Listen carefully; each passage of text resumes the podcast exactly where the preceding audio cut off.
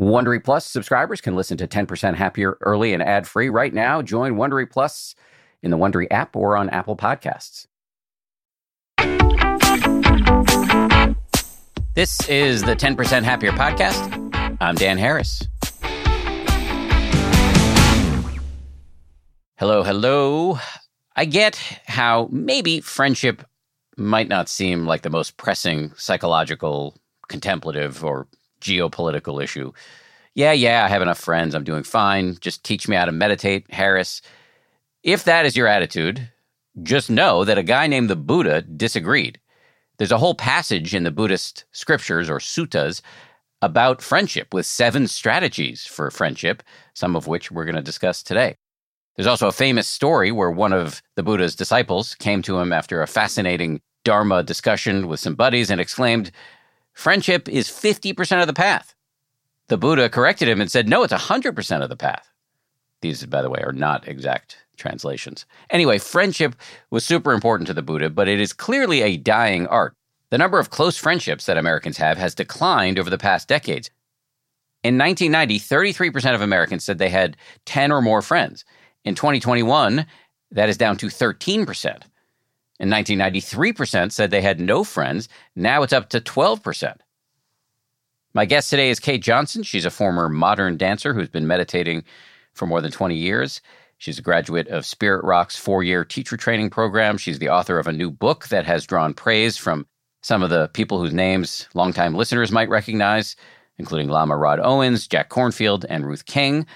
The book is called Radical Friendship, and in it, and in this conversation, Kate draws on an ancient text known as the Mitta Sutta to offer actionable strategies for realness, generosity, and other key ingredients for friendship. We talk about some of the Buddha's specific strategies, including give what is hard to give, and the other challenges of generosity, do what is hard to do, and keeping secrets. We talk about what Kate means by a relational practice and what that looks like in real life. We talk about what friendship has to do with enlightenment or liberation and how radical friendship can have societal ramifications. Before we dive in, one exciting order of business. Meditation can often seem like a solitary practice. In the movies, when you see a character meditating, they're often sitting alone on a mountaintop wearing loincloth, wind blowing through their hair. My colleague, the meditation teacher Matthew Hepburn says meditation is, in fact, a team sport. Matthew has spent considerable time studying many millennia's worth of ancient wisdom teachings in community with other people. Now he's here to help you learn how to make those teachings work for you by launching a new show, a new podcast, where he coaches meditators through real life struggles. His new show is called 20% Happier.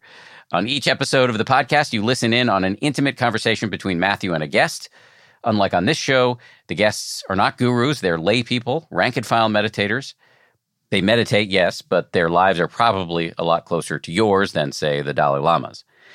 Matthew helps each guest unpack what's going on in their practice, where they feel stuck, what's working or not working, thus leading them toward moments of insight that can really transform their lives and hopefully yours as you listen in. I call this mindful eavesdropping. You're going to learn from Matthew and his mentees how to understand what is happening in your mind and what you're supposed to do about it.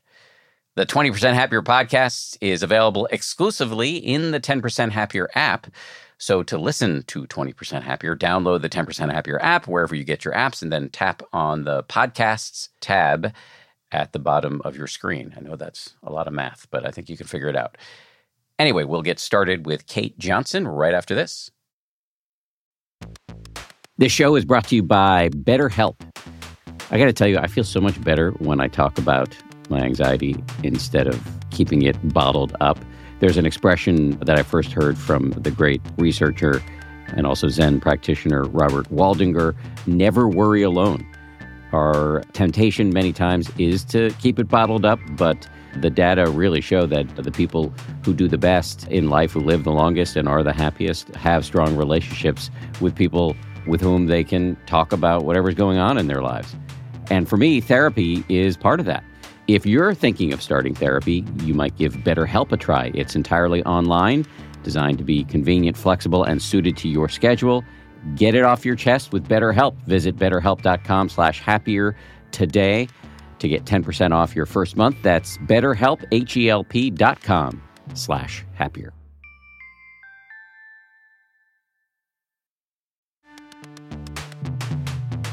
As they say at Amica, empathy is our best policy. Whether you need auto, home, or life insurance, they're ready to help you protect the things that matter most to you. They're a mutual company, customer owned, in service to you. Amica representatives are here when you need them, and you can take comfort knowing a real person will be there on the phone to take care of you because the greatest measure of their success is your satisfaction.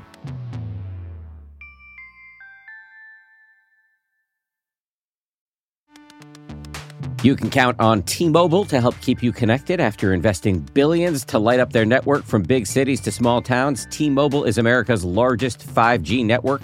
Plus, when you switch to T Mobile, families and small businesses can save up to 20% versus Verizon and AT&T. Visit your neighborhood store or tmobile.com to switch. Plan savings with T-Mobile Third line free on essentials via monthly bill credits versus comparable available plans. Plan features may vary. Credits stop if you cancel or change plans.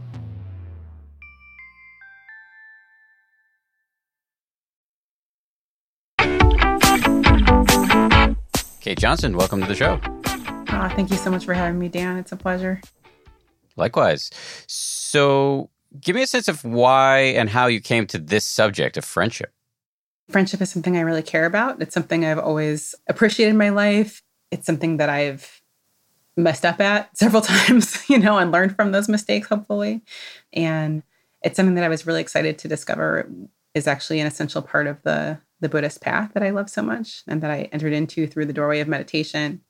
As I started thinking about friendship as a topic for this book, in response to my experience in uh, Buddhist meditation centers, where we were trying hard to to think about how to respond to social justice issues and to become better the word that we are using at the time allies to racial justice issues to environmental justice campaigns and even getting approached by labor organizers kind of asking about you know, what would it look like for Buddhist meditators to show up en masse to support social justice issues in the way that we have, for example, Black churches showing up in the state capital to rally on behalf of, you know, labor, for example. And so there was this desire to harness the energy that we were spending cultivating wisdom and cultivating compassion and turn it towards moving those principles into action. And at the same time, we were having some difficulty both internally in those communities, like showing up for one another in a really intimate and authentic way. And then also some concern about, you know, what does it look like for a predominantly white, predominantly privileged Buddhist meditation or mindfulness space to to show up for people who didn't look like that and have that experience and how could we do that in a way that wouldn't then replicate some of the harm that has happened you know in terms of the causes and conditions that brought this wealth gap and racism about. So, in that search for you know, how do we do this well? How do we do this better? And how do we create the kind of authentic and meaningful relationships that we want to have, both within the community and also between communities?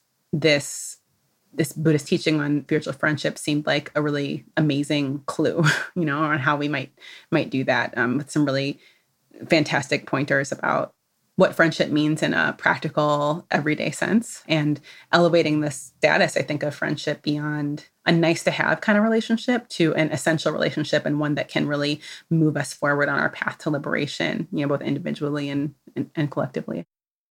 I was surprised in my early investigations of Buddhism to see how much there is about friendship as well.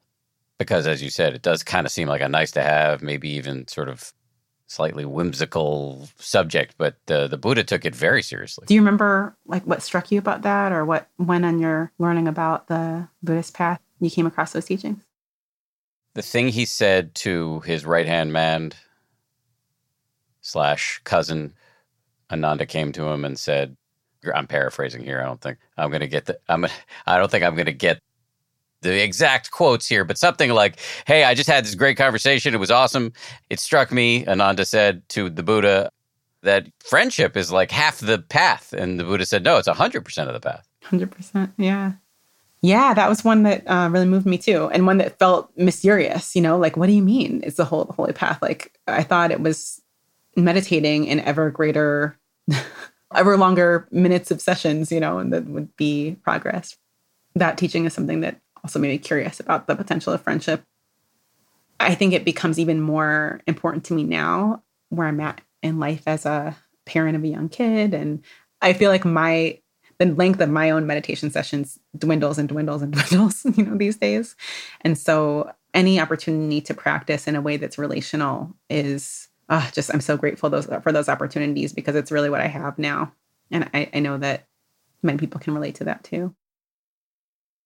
So, what does that look like when you say to practice in a way that's relational? What does that mean when the rubber hits the road? Ultimately, I think it means that every encounter with another being could be an opportunity to practice. And I love that you say when the rubber meets the road because I think there's a a way that it's maybe easier to understand that conceptually. And there are many ways in the Dharma world that we point to that way of practicing or understanding. You know, there's this many phrases are coming to mind as I'm thinking imagine that every being you meet could be your mother or was your mother in a past life, you know. There's the notion that anyone we meet could be our teacher. And it's our job to figure out how. There's the teaching on the three jewels, you know, the, the three areas of refuge that the Buddha offered us, you know, places where we can find comfort and support um, when things feel um, confusing or hard. And one is, of course, the Buddha, the ideal of awakening, and the other is the Dharma, the teachings themselves. And then there's the Sangha, which is the community of practitioners. And depending on how we look at it, that could also include everybody. I think what it means is that it's possible to utilize and expand upon the qualities that we develop in our meditation practice, including mindfulness of the body, including awareness of thoughts and emotions as they're arising, including wise reflection, and that it's possible also to use the values that we have as kind of navigation systems or compasses when we're relating with another human being. So if we prioritize and we value patience, if we value generosity, we value truthfulness, that in the cornucopia of, you know, sensations and experiences and emotions that can guide us, especially when things feel difficult. Relationships, you know, they're beautiful and they're enrich my life and they're also sometimes hard. And when they get hard, that's the moment where I find it hard to practice. That's the moment where I don't feel my body. That's the moment where I forget that I know how to center myself. Uh, I, I I'm laughing because my brother um, just moved to Philly and he was very fond of doing something that he knew would irritate me. And then when I got a rise out of me, he'd be like, "Oh, I thought you're a meditation teacher," you know, like. but yeah, it's just it's it's easy in a moment of be relating in with another person to forget that we have access to all these tools. So I think I think that's what it means is that we can be in the practice of intentionally remembering. It's not uncommon, at least in my experience too. For the moments where you need the practice the most, you forget to do it. Yeah, I know that. I feel that way too. I feel like I didn't just start practicing, but I'm also like I don't think my journey's by any means done, you know, in terms of my own practice. But I will say one of the ways that I I feel myself maturing on the path is that I was going to say bring more and more into the dharma, but I think what I mean is like allow the dharma to expand and, and hold more and more of my experience. And I know that early on in my path, it was more of a a superficial relationship where I I started going meditation centers in part because I wanted to meet other people who meditated, you know, and I thought that meditators were were cool and would want to be friends with them actually. And I know that earlier on, I related to my meditation practice and my even going to Buddhist retreats almost like an accessory. You know, it was like having a nice handbag or like a cool pair of shoes. Like it was like it was something that helped me feel self-esteem and almost look good to myself, right? But it wasn't something that uh, you mentioned when the rubber hits the road or when you know when I really really needed it I had this tendency to think, okay, I'm going to handle this myself. you know, like the Dharma can handle, you know, the smaller problems, but this big one, like I got to figure this out on my own, you know. And I think the longer I practice, the more, the less that makes sense. And the more I think in moments of being really confused or really hurt or really angry or really sad,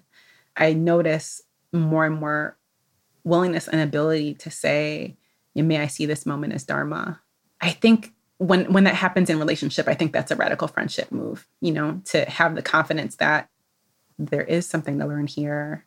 Am I willing to use my awareness to mine this experience for ways to become more free and to grow? You use the term radical friendship, which I know is the title of the book. Can you define that, at least as as you define it? Yeah. The book is really based on the, the Buddhist teachings of spiritual friendship, Kalyanamitta. The reason why I called it radical friendship is really because of what I see as the, the implication of practicing this kind of friendship in our modern world. That there's something about the commitment to show up for our own and another person's liberation that is um, has a potential to help us grow not only spiritually, but I think also socially and politically. And the hope that that kind of friendship is the kind that could help us really bridge differences in a way that could allow us to stay together long enough to affect like truly radical social change. And I think it's also the way that to practice these principles inside of a relationship might allow us to feel what it's like to be free together and to have this mini experience of collective liberation, even though we're not there yet.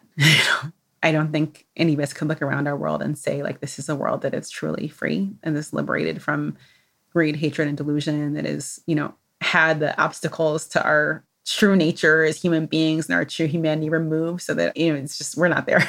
we're not there yet.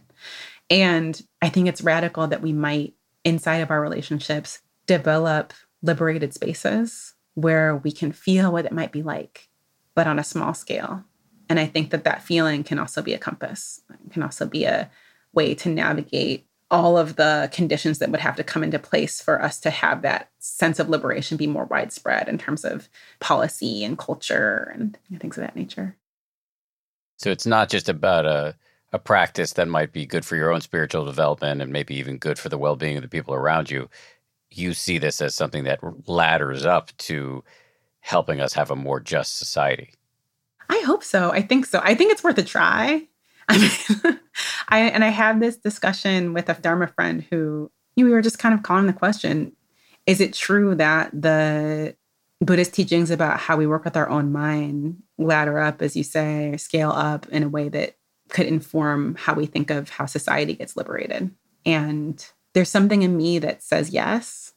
I think there's an information for us there. I think it's probably not the only thing that we need, but yeah, I think it's worth a try.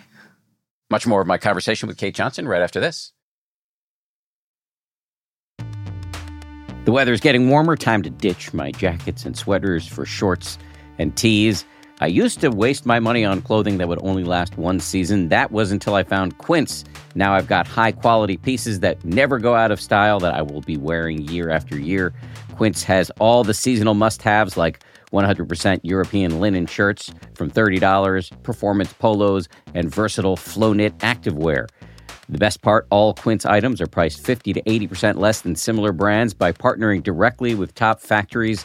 Quince cuts out the cost of the middleman and passes the savings on to us. And Quince only works with factories that use safe, ethical, and responsible manufacturing practices along with premium fabrics and finishes.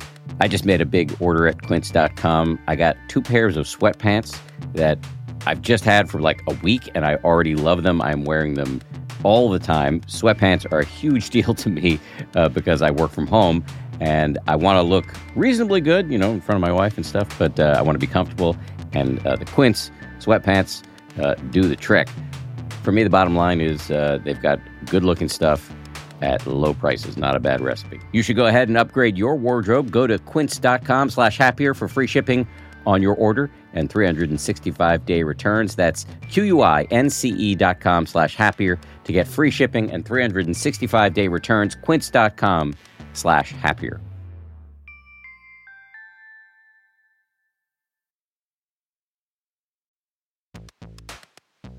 We're driven by the search for better. But when it comes to hiring, the best way to search for a candidate isn't to search at all. Don't search, match with Indeed. If you need to hire, you need Indeed. Indeed is your matching and hiring platform with over 350 million global monthly visitors, according to Indeed data, and a matching engine that helps you find quality candidates fast. Ditch the busy work. Use Indeed for scheduling, screening, and messaging so you can connect with candidates faster. And listeners of this show will get a $75 sponsored job credit to get your jobs more visibility at Indeed.com slash happier. Just go to Indeed.com slash happier right now and support our show by saying you heard about Indeed on this podcast. Indeed.com slash happier. Terms and conditions apply. Need to hire? You need Indeed.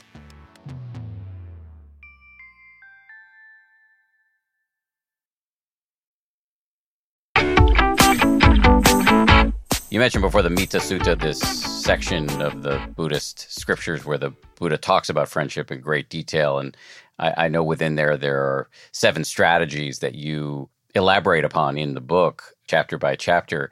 I'd love to start tackling some of these so people get a sense of, from moment to moment, how can you actually do what you're talking about? Cool. Let's get practical and tactical practical and tactical. That's that's uh, that's actually that's a big part of what we try to do here. The first strategy is give what is hard to give. That doesn't sound like a ton of fun, but tell us what you think the Buddha meant and where you go with it in your own mind as you contemplate it. To me, it points to the the teachings on generosity, of which there are also many in the Dharma, and which the you know the Buddha is said to have taught people even before meditation as the practice of generosity, because it it helps liberate the clinging mind when we give.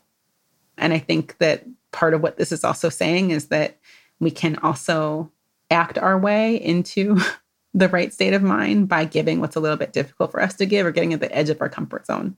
In the book, I talk about three of my own kind of hard to gives because the Buddha doesn't say, doesn't tell us what that is for us. He, I think, is encouraging us to consider what's true for each of us. So I talk about money, you know, giving of resources, and as a practice, I talk about uh, time, giving time, taking time, and how we might relate to that as a spiritual practice also with our friends. And I talk about the giving of unconditional love in the form of attention. It's not a limited resource like the other two, but it can feel like that, you know? Those three are, are ones you've struggled with personally? Oh, definitely. Yeah. Listen,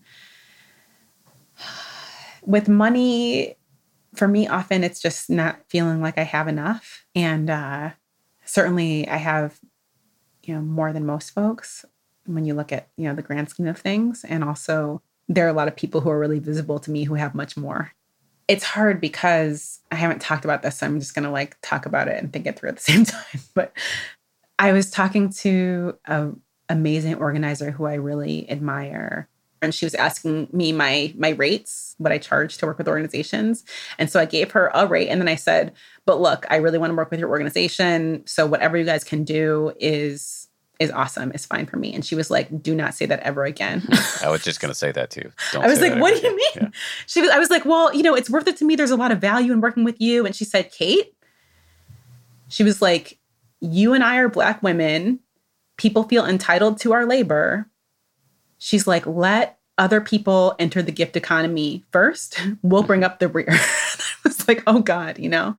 I think that she did you a solid there. She did you a service. And I'm glad she said that because it was the first thought that came to my mind. In the mentoring work that I have the good fortune to do, mostly within the journalism world, a lot of my mentees are women. And it's the type of thing I hear women, whether they're women of color or not, say quite frequently the phrase that often comes to mind for me is the book that was written by Mika Brzezinski, who's the co-host of Morning oh, Joe yeah. on MSNBC, and she wrote a book called Know Your Value for women about negotiating their salaries and negotiating the workplace generally.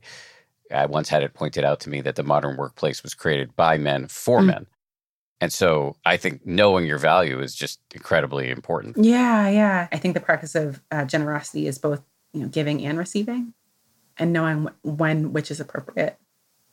One of my aspirations is to be able to give like 10% of my income to people and causes I really care about. And that uh, is kind of a stand in for, I guess, what people used to do, or some people still do for churches or other places of worship. There's just set aside 10% to give to their spiritual community.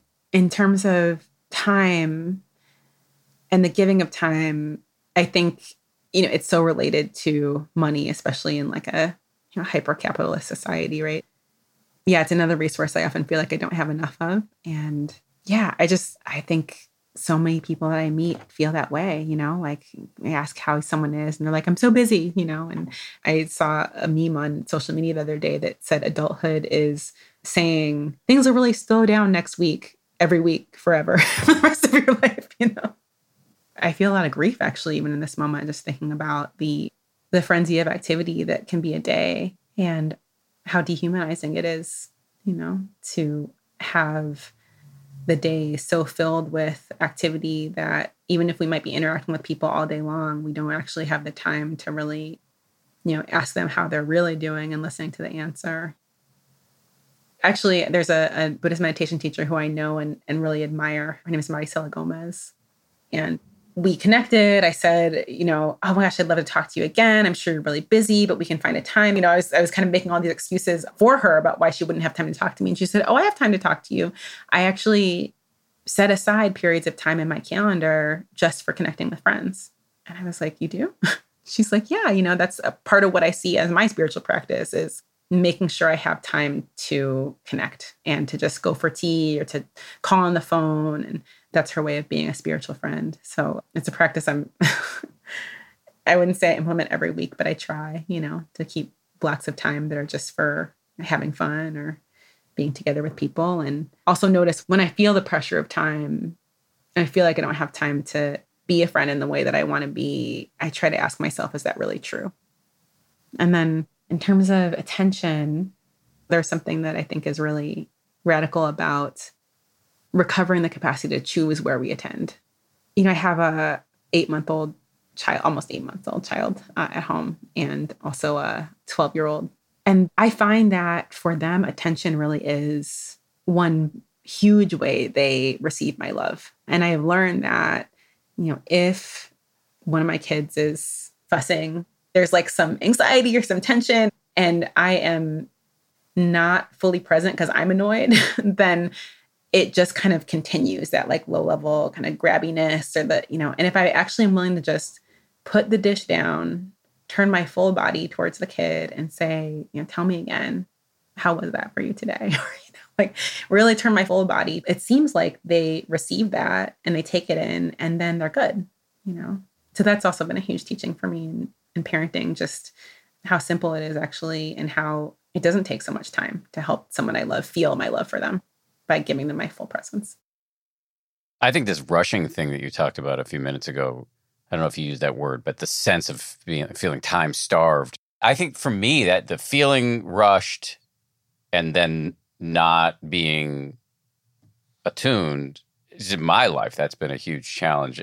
An anecdote and then a maybe a useful teaching both involving Joseph Goldstein, the great meditation teacher who was just at our house this weekend and spent the weekend at our house. And this is, as you mentioned, Monday. And he woke up Monday morning and we had breakfast together. And then he asked if I wanted to take a walk. And I did. Happily, it was great to take a walk with him. And then he got in his car to head home. And, and I remember so much of the time I was spending with him, I was thinking, well, now I'm behind you know, I'm, I, my whole schedule for today is is out of whack and blah blah blah blah blah, and it's just totally getting in the way of what an opportunity to take a walk with Joseph Goldstein.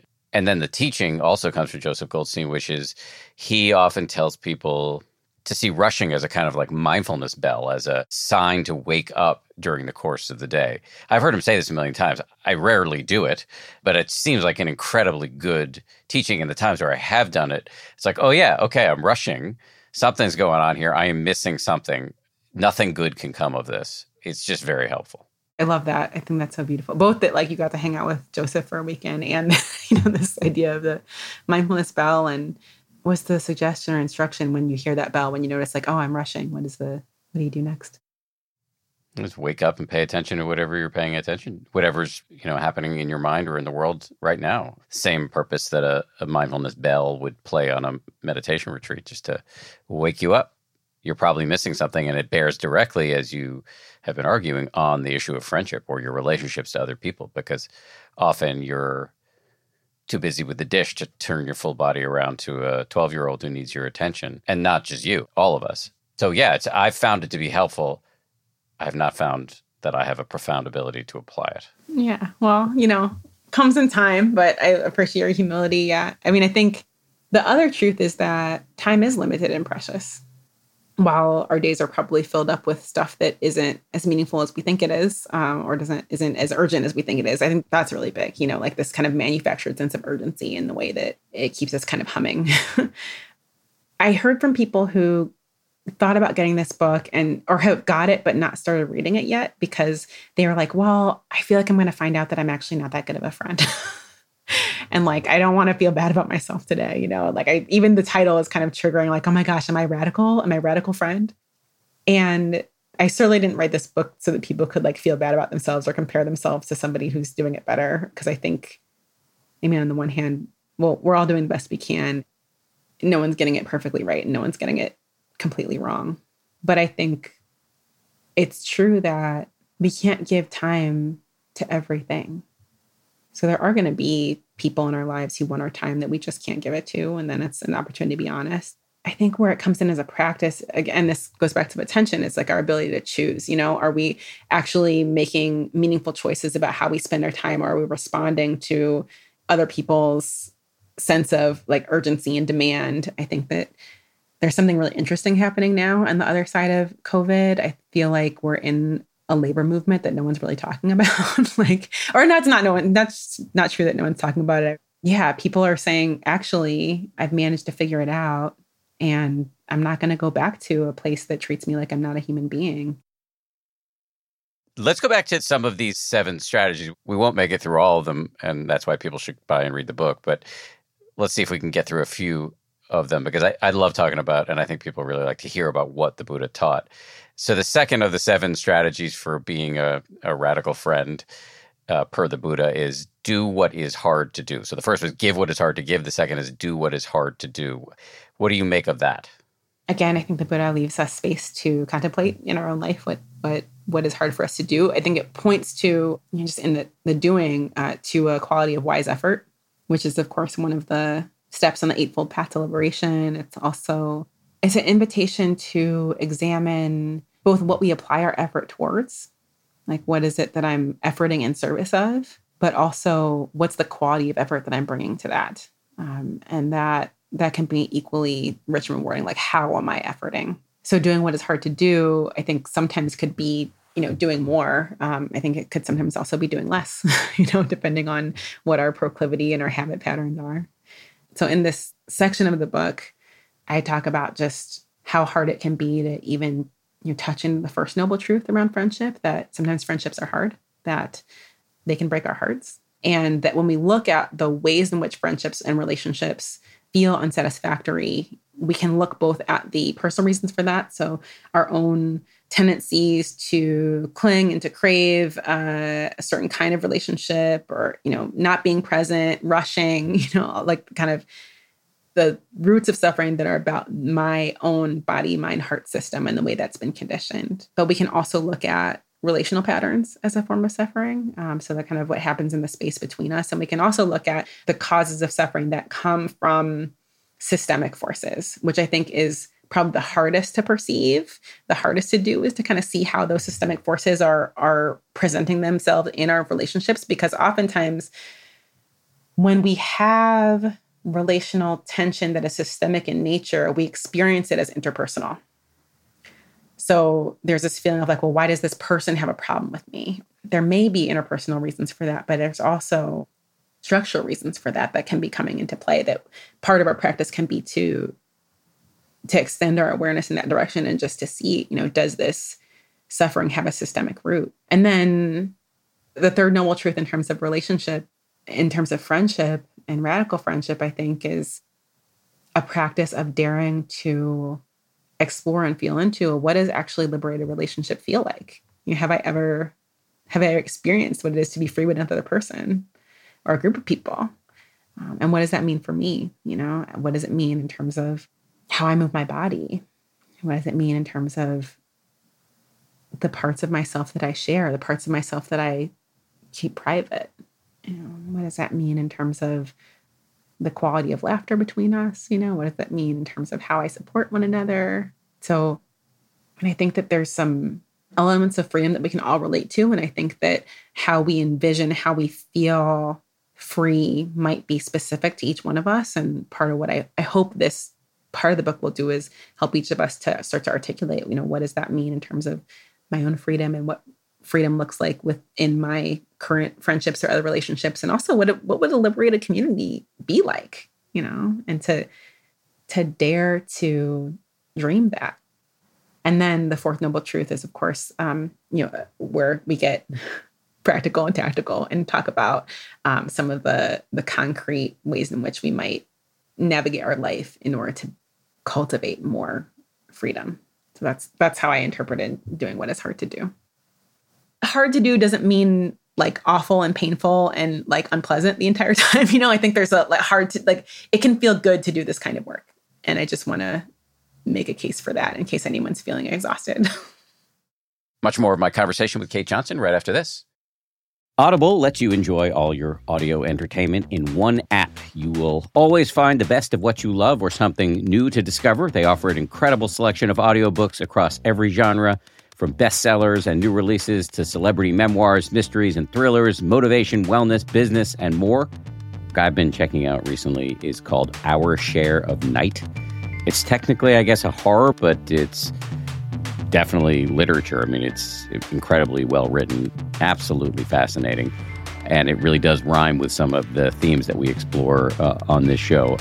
I highly recommend it, although I'm only uh, through the, the first 15, 20% of it, but already I highly recommend it.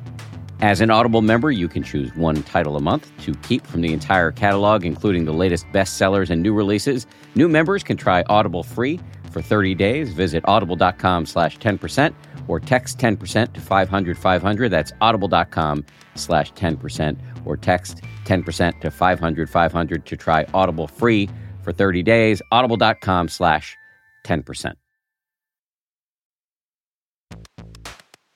I love cats. I make no secret of that. We've got four cats. But here's the thing about felines they poop a lot. You need kitty litter, and you need that kitty litter to do the job, which is why I'm proud to recommend Tidy Care Alert, which has long lasting ammonia control. So your house or your apartment or your yurt or wherever you live does not smell like you have four cats or however many cats you happen to have. No judgment here. It's low dust and lightweight, which means no lugging heavy bags of cat litter up the stairs, and it's from the brand most often recommended and personally used by veterinarians. Tidy Care Alert uses color changing crystals to detect potential concerns and help put your mind at ease. Let Tidy Care Alert help keep an eye on your cat's health.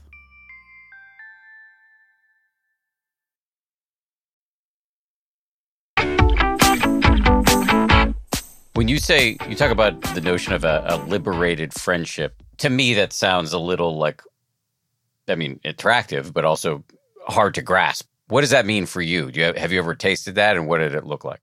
Well, I think one of the things that you're pointing to is like liberation can be hard to describe. Like, I won't say I have like any one relationship that's all liberation all the time, but I do have friendships in my life and certainly moments within my friendships where we feel free.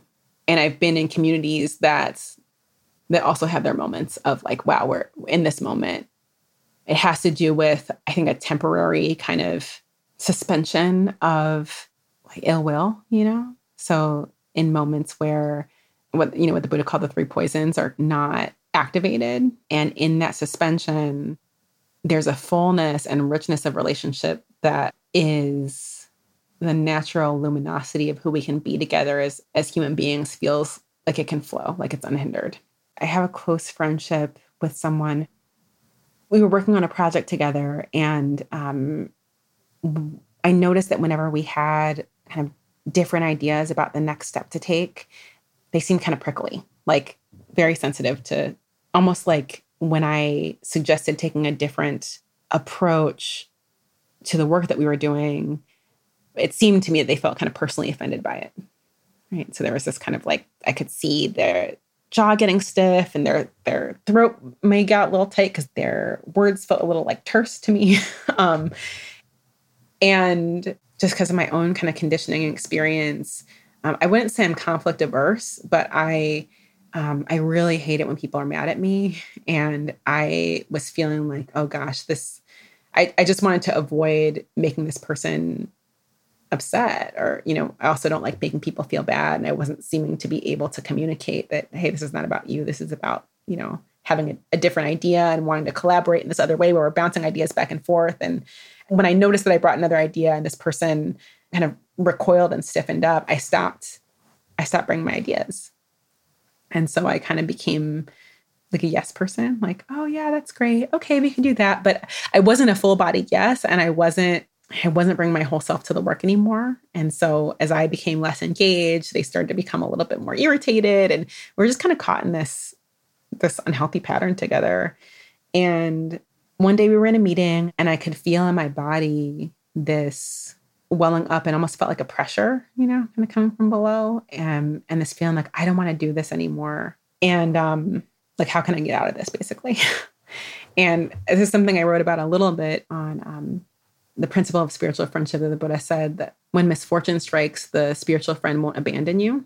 Um, and so this quality of like loyalty and not abandoning and really noticing the tendency in me to when something's not feeling good to just being like uh, i don't want to do it this is not not for me the desire to escape, right?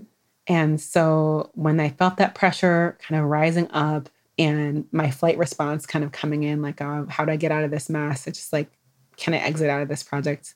And noticing that, decided to say, hey, can we talk a little bit about how we're working together? And I did my best to center my intention to not to avoid this person being a set with me, you know, but to demonstrate my care for our relationship and that whether or not we were able to continue to working together that it, that was something that was really important to me and they listened and they totally surprised me it's still mysterious to me how this happened because i was really bracing for you my friend to say like well i'm not going to do this with you and i anticipated they would be really resistant and they were really not and they were able to share with me some of the ways in which i was communicating that i wasn't aware of namely that sometimes I have a way of communicating when I'm excited about something that makes it feel like there's not room for anyone else to to share what they're excited about. You know, I'm just like, okay, let's do this this way. You know, love it. And they were also able to really take responsibility for their own reactivity. But on the other side of that conversation, there was so much more breath and there was so much more space and there was room to play and enjoy each other and our creativity. You know, there's room for creativity again. It was like a huge burden had been lifted. And so I think, you know, I think radical friendship can be practiced in lots of different ways. But for me, that seems to be one that's coming up often for me lately is that there's something that I know needs to be said. And I'm worried that it, saying it will cost me the relationship.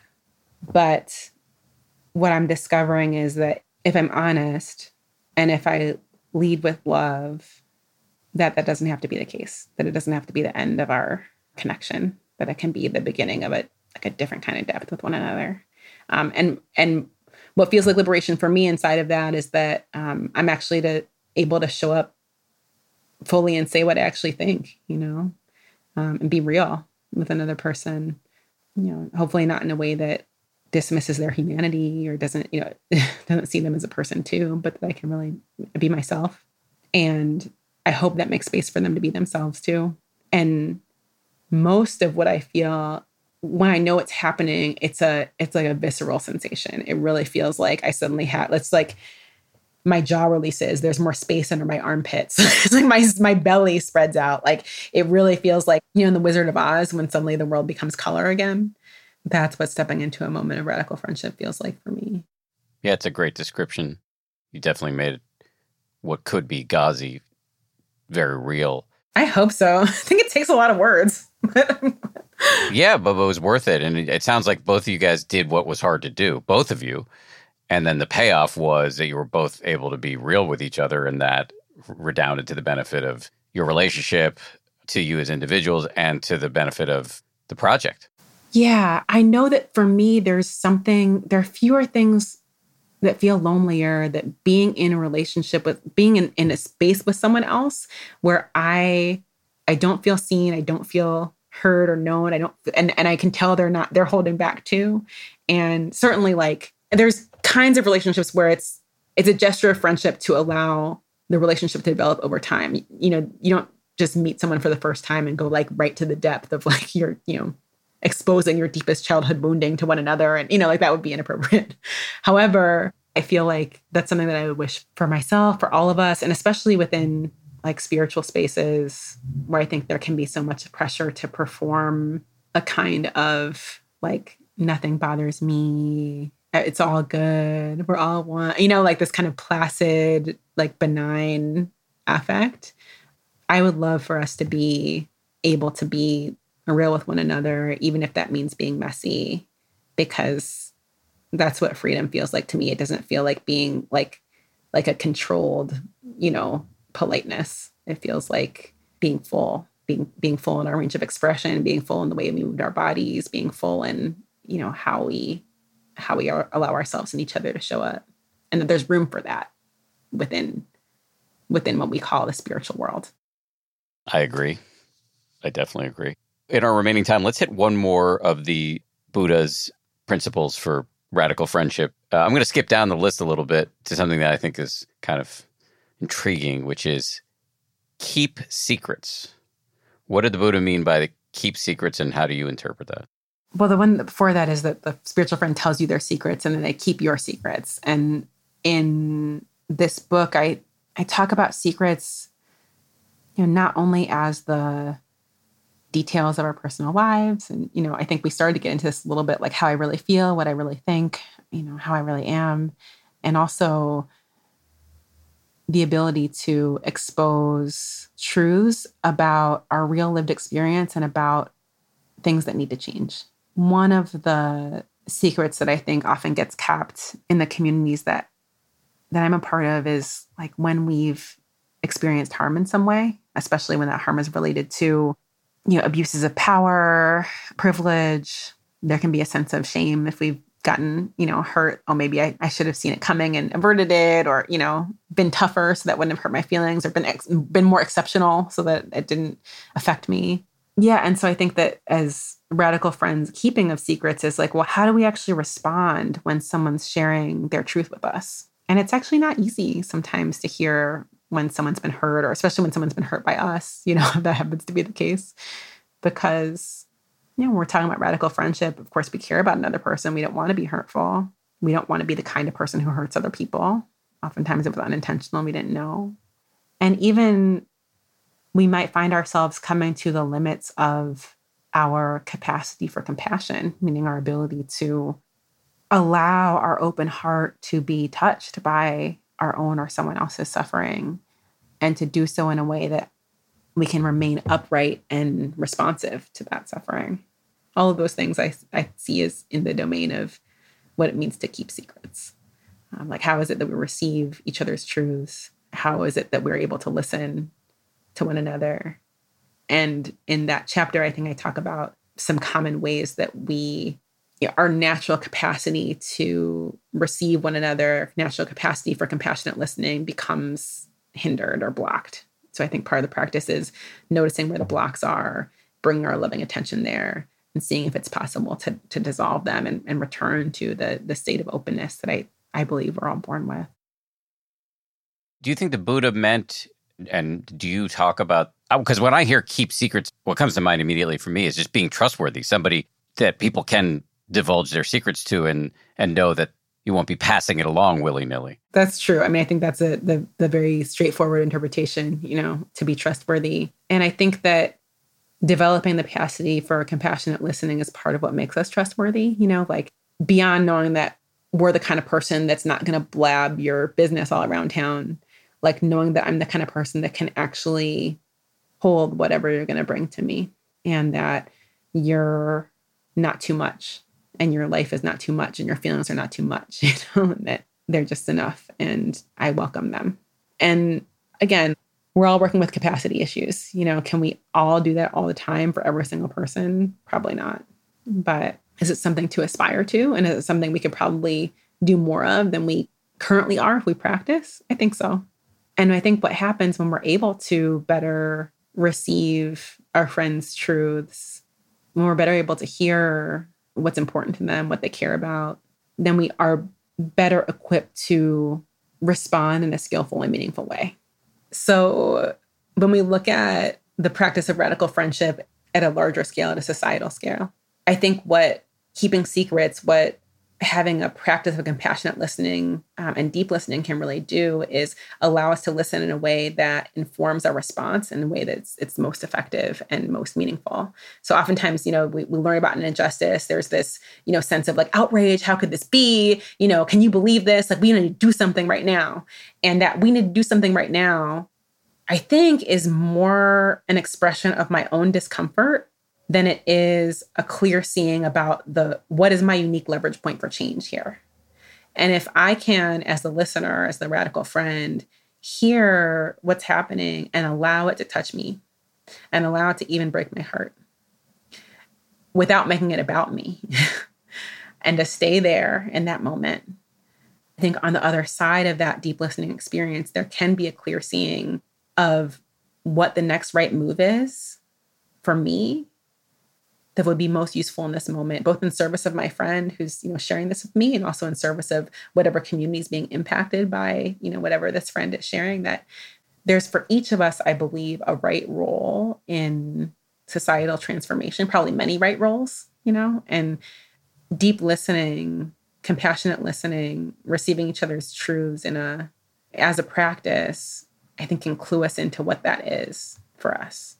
Because we're not all going to be on the very front lines, you know, chaining ourselves to trees. And we're not all going to be, you know, on Capitol Hill lobbying for policy reform. We're not all going to be, you know, in the boardroom making decisions that help people live with dignity, you know, in the in a business. Like we're we each we each have our own role to play. And I think that if we can learn to listen better, we can listen not only to our friends, but we can also listen into that. What is my work to do here? Um, and how can I use my unique position in this world to generate more liberation for everyone. Well said.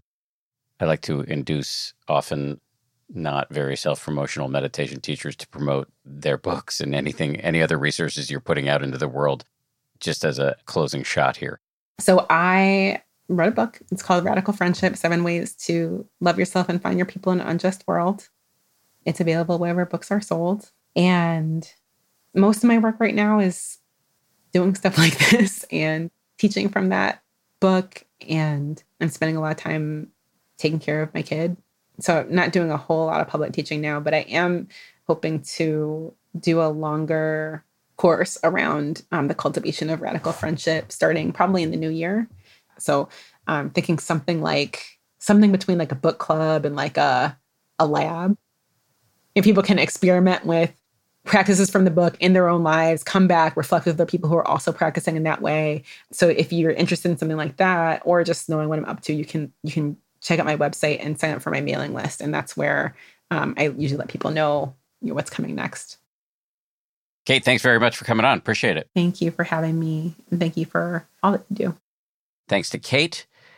I should say, to practice cultivating radical friendship, you can check out the related meditations for this podcast episode in the 10% Happier app. If you're listening to this podcast in the app already, just scroll down to the related section of this episode to play the meditations on friendship from Sebene Selassie, Oren J. Sofer, and Joseph Goldstein. If you're not already a subscriber, download the 10% Happier app wherever you get your apps and then click on the podcasts tab to get started. The show is made by Samuel Johns, Gabrielle Zuckerman, DJ Cashmere, Justine Davey, Kim Bikama, Maria Wertel, and Jen Poyant, with audio engineering from our friends over at Ultraviolet Audio. We'll see you all on Friday for a bonus meditation from Anushka Fernandopulle.